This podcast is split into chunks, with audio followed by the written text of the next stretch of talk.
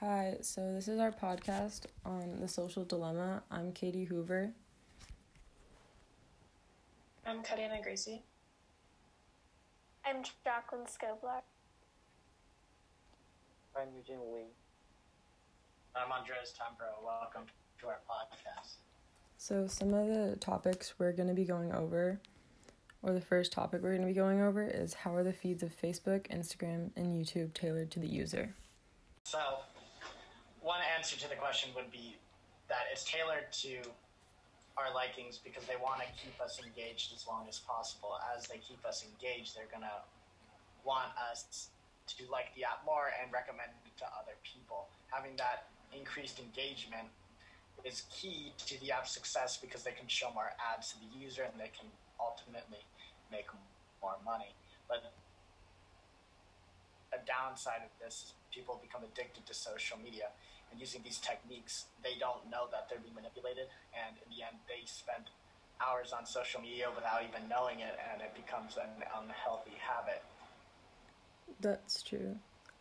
Something that reminded me of this is that this may, I don't even know if this would be considered to the extreme, but things like selling humans or slavery has been abolished and outlawed because of its consequences, and it's been in history and it's happened before. We already know what's going to happen. And with social media, humans are the products, and we're being sold to shareholders or advertisers, and I thought that this part of social media needs to have restrictions because the consequences of this are going to happen again because it's happened once before in history, just a different scenario. So the next question we have is how important is your right to privacy? And also considering about the pandemic and should our movements be tracked? And personally, my privacy is very important to me, but I think just even today, even if you have a social media account, your privacy isn't really that much of a thing anymore, and people can choose to not have their privacy. On Snapchat you can display your location, and I don't know, it's just something that you can't really get around. This reminded me of, this is kind of conflicting to choose from because, well, it is also for the better of us, because if we are, it does allow for more accurate tracking if we are exposed to the coronavirus, but it's also really easy to get your information leaked or have someone find something that they aren't supposed to. Because I've read a couple of stories online where, in a different sense, when they just used bookings, or the restaurant also had come in contact with the process of transferring the information to the government, a lot of people's private information have been leaked, their phone numbers or stuff like that. So I think it should probably be, there should probably be a different way to come about this rather than tracking it on your, or using all of your information and having the government access that. Yeah, I agree. So, I know that my privacy is important, but I think it's necessary to provide my track to the government, because I read on news that one woman hid her information of where she went, and because of her, many 25 more people got infected, so I think it's necessary to provide information to the government. That's a good point. Yeah, I agree with that. I think privacy is very important. And the problem with social media nowadays is you can get information so easily. Just through a couple clicks, you can go to someone's profile and get that information. It's not that hard. Anyone can do it nowadays, and that's the scary part. Having that knowledge to everybody means your information is now leaked to everybody. You can use that phone number, you can put it right into a website and get the address for free. So, track calls, you can track emails, you can track almost everything nowadays, and I think conserving your privacy is very important. In reference to going without a phone for a week, I probably couldn't do that. Not because I would say I'm addicted to social media or any other apps like that.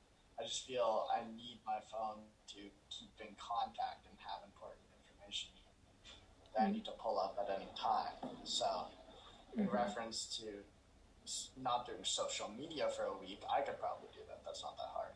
But going without a phone, there's a lot of information I have in my phone and a lot of useful resources I have with my phone that I probably would need. I see. That's a good point. Eugene, do you want to go next? Sure. Yeah, I agree, because I'm using all with my phone during my leisure time, watching YouTube, playing games.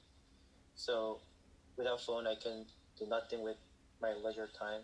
However, for a specific time, I can live without phone.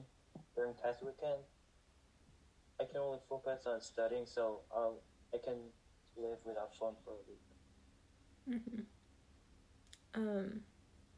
I think I could live without my phone for a week, but then there's also the problem of going outside and how would you be able to contact your family or going out by yourself, so you would lose a sense of freedom, because I know I'm not allowed to go out without having some way of having contact with my family or my parents. So I don't know if I'd be able to go without, like, my phone, because then I wouldn't have any freedom. So I think I could just go with deleting all of my social media apps, but yeah. I want to believe that I could go without my phone for a week, but I don't really think I could. I mean, maybe for, like, a few days, probably, but, like, I always have my phone with me, and like also for like safety, it's also important to have it, but yeah. So for the question, is social media a drug? In my case, I think social media is a drug, because I think the definition of a drug is you're addicted and then you cannot control yourself of stop using it. In my case, I'm using social media every day, so I think I'm addicted, so I think it's a drug. That's a good point. I think social media is like a drug because, while it might not have a physical effect on your body, well, in some sense, is like tremendous as cigarettes would, but I think it can be highly addictive in the sense that they have algorithms to make sure that they're having all of your time on your phone. So, and it takes a lot of willpower and courage to break that habit and to self-regulate yourself when using social media. So I think it is like a drug in that sense. Yeah, I agree. And I think that it's not only like a drug in the sense that it's addictive, but it's also harmful. Because like if you're on social media all the time and you like compare yourself to others, it's very harmful to yourself and your self-worth. And like you put yourself down maybe because you don't have something that somebody else has that you saw on social media yet, so it can be very harmful that way. I agree with that.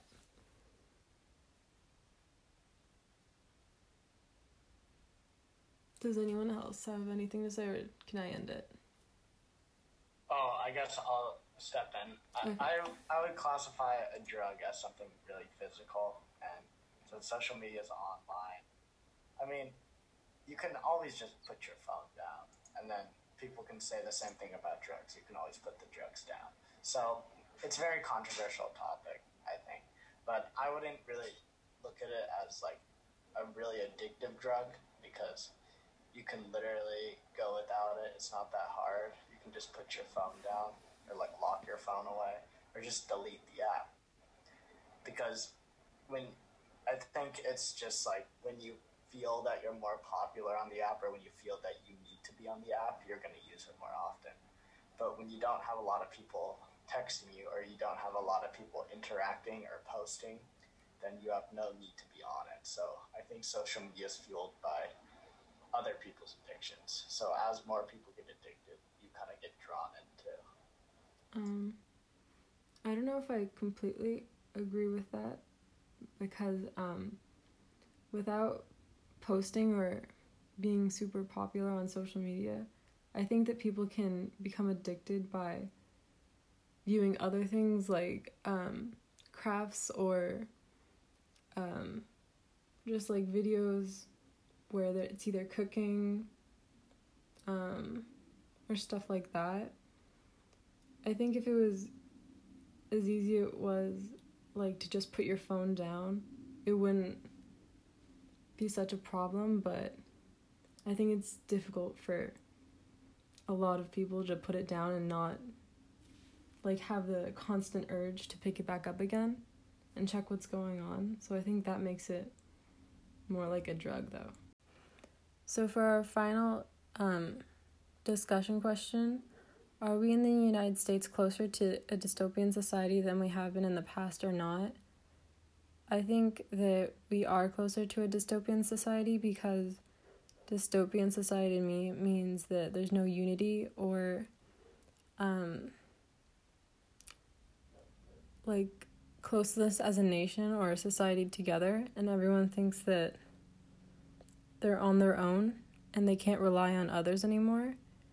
And for me, how social media has taken a toll on our present day society, I think people have become very divided with how they see others and their opinions, because with social media, on your feed, you'll only see people who have similar opinions to you, or they will have disagreeing arguments with people who don't have the same opinion as them, and that will fuel a sense of righteousness in the person with their opinion.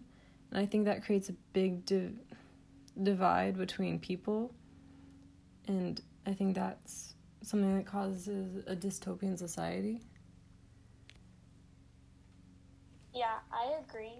Like how in The Social Dilemma it talked about how like somebody else's stuff that they see, like maybe when they search something into Google, it's completely different than somebody else's, and then the information that they're like receiving is different, and then like people will like completely like if they're friends with someone, completely break off the friendship and never talk to them again just because of something that they believe in.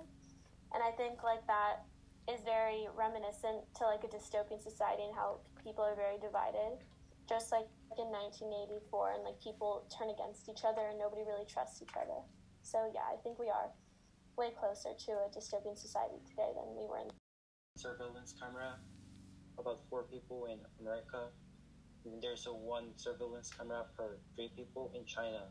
It means that the government check every people almost everywhere. So I think our world is in dystopian since the government can check everyone. Andreas, do you have anything to say? Yeah, I think our society is more dystopian than it was before. I mean, in 2021, you have a lot of controversial topics. You also have a lot of problems going on in our world. I think the whole idea of classifying it as a dystopian society is a little bit overboard, but you know, no society is ever perfect. I think a lot of people need to understand that. Like, even though the U.S. might be deemed as perfect, it's not. You're never going to have a government 100% loyal or 100% truthful. You're always going to have corrupt people. So I think understanding that and just giving it as much effort as you can and understanding that our government's not perfect, I think, is the key, and not expecting so much from anyone.